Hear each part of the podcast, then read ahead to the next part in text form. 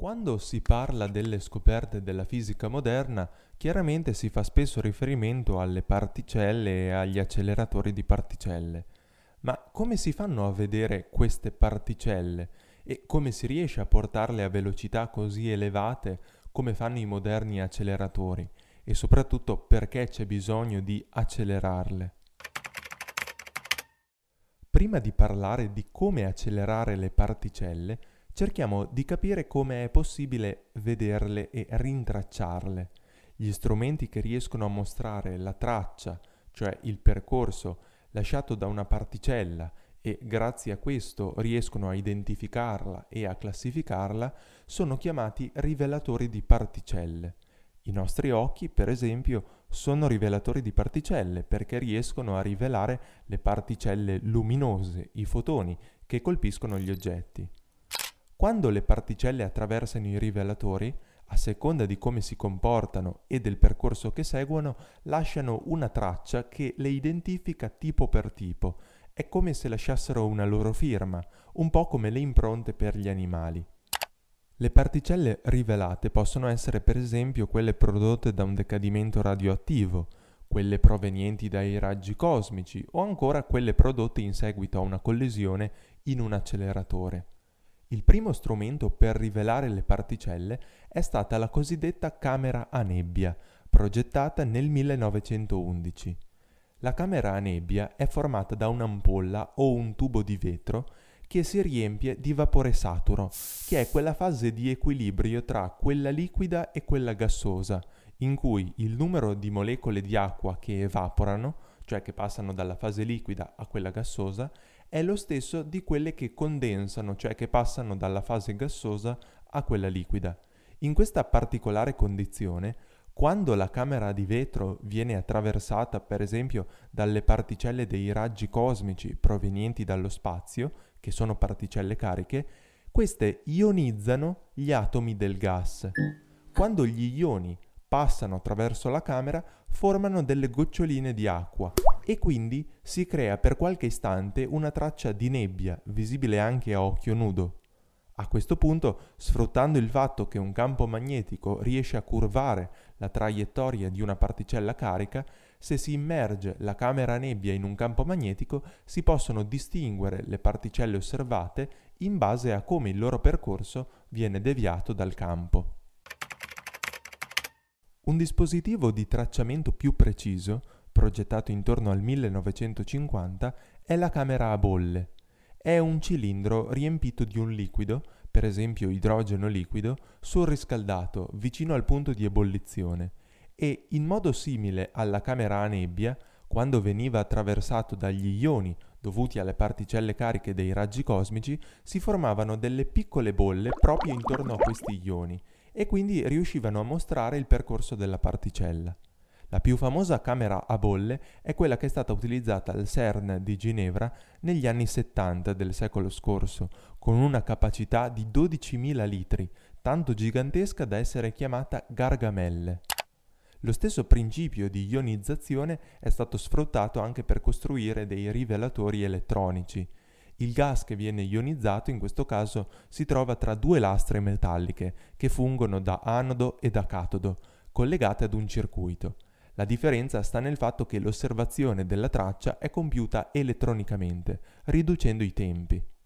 Altri strumenti, invece, chiamati scintillatori, sfruttano le proprietà di alcuni materiali di emettere luce visibile. Per esempio, l'atmosfera della Terra funziona come uno scintillatore naturale, poiché le particelle provenienti dai raggi cosmici, quando attraversano l'aria, fanno emettere alle molecole di azoto della luce fluorescente ultravioletta. I rivelatori più moderni e precisi invece sono quelli usati per rivelare le particelle prodotte dalla collisione nei grandi acceleratori di particelle, come i rivelatori di LHC al CERN. Cerchiamo allora di capire come queste particelle si possono accelerare. Mentre abbiamo detto che un campo magnetico può curvare la traiettoria di una particella carica, un campo elettrico invece riesce ad accelerare una particella carica. Solitamente ad essere accelerati sono fasci di particelle come elettroni o protoni. Creando dei campi elettrici sempre più grandi si riesce a raggiungere un'energia sempre più elevata e quindi una velocità della particella sempre maggiore. Il primo strumento costruito per accelerare le particelle è stato l'acceleratore a bersaglio, progettato dal fisico tedesco Röntgen, dove alcuni fasci di elettroni erano accelerati in un tubo di vetro e colpivano un bersaglio fisso alla fine del tubo.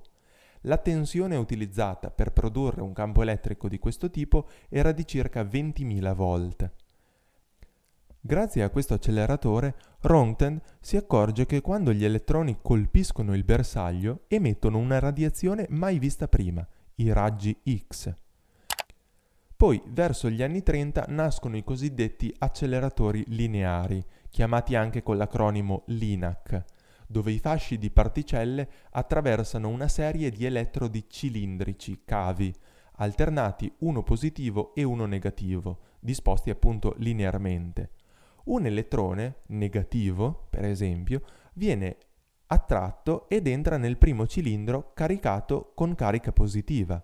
Appena uscito, viene subito cambiata la polarità del primo cilindro da positivo a negativo e il secondo cilindro è caricato positivamente, in maniera che il primo cilindro respinga via l'elettrone e il secondo cilindro lo attragga dentro di sé. Così via per tutti i cilindri, in modo tale che ogni volta la particella ha sempre una velocità maggiore. Come si può immaginare, il problema degli acceleratori lineari in generale è che bastano veramente pochi istanti perché le particelle percorrano decine di chilometri e quindi dal punto di vista pratico non si possono costruire acceleratori lineari così lunghi per accelerare particelle a velocità confrontabili con quelle della luce. Per questo motivo, nel 1930 il fisico tedesco americano Ernst Lorentz pensa di sfruttare, oltre che al campo elettrico, anche il campo magnetico per curvare il fascio di particelle e far sì che la sua traiettoria non sia più rettilinea, ma circolare. Questi tipi di acceleratori sono chiamati ciclotroni. Anche in questo caso ci sono due piastre semicircolari che alternano la loro carica per accelerare ogni volta le particelle, il tutto immerso in un campo magnetico costante. Anche se con i ciclotroni si possono avere delle energie maggiori, a velocità molto alte è però difficile gestire gli effetti dovuti alla relatività, che per velocità confrontabili con quelle della luce non sono trascurabili. Verso il 1945 nasce il sincrotrone, in grado di raggiungere energie ancora più alte, fino a 500 gigaelectronvolt, che riusciva a mantenere le particelle su di una traiettoria circolare. Ricordiamo che l'electron volt è l'energia di un singolo elettrone che si muove nel vuoto accelerato da una tensione di un volt e l'electron volt è l'unità di misura dell'energia in fisica nucleare. Ad oggi invece gli acceleratori più grandi e potenti sono i cosiddetti collisori, nati nel 1960 ai laboratori di Frascati, sono costruiti per far circolare due fasci di particelle in senso opposto, che vengono fatti scontrare in alcuni punti incrociando le traiettorie dei due fasci. Il più potente collisionatore è proprio LHC, acronimo di Large Hadron Collider, in funzione al CERN dal 2008, dove, come dice il nome, sono accelerati fasci di particelle chiamate hadroni un anello di 27 km di lunghezza, dove grazie a dei magneti superconduttori che generano un enorme campo magnetico e mantenuti a temperature vicino allo zero assoluto, a meno 271 gradi Celsius, si è riusciti ad accelerare le particelle cariche fino a 14 teraelectronvolt, cioè 14.000 miliardi di electronvolt. Al momento si sta continuando a potenziare LHC per migliorare le sue prestazioni.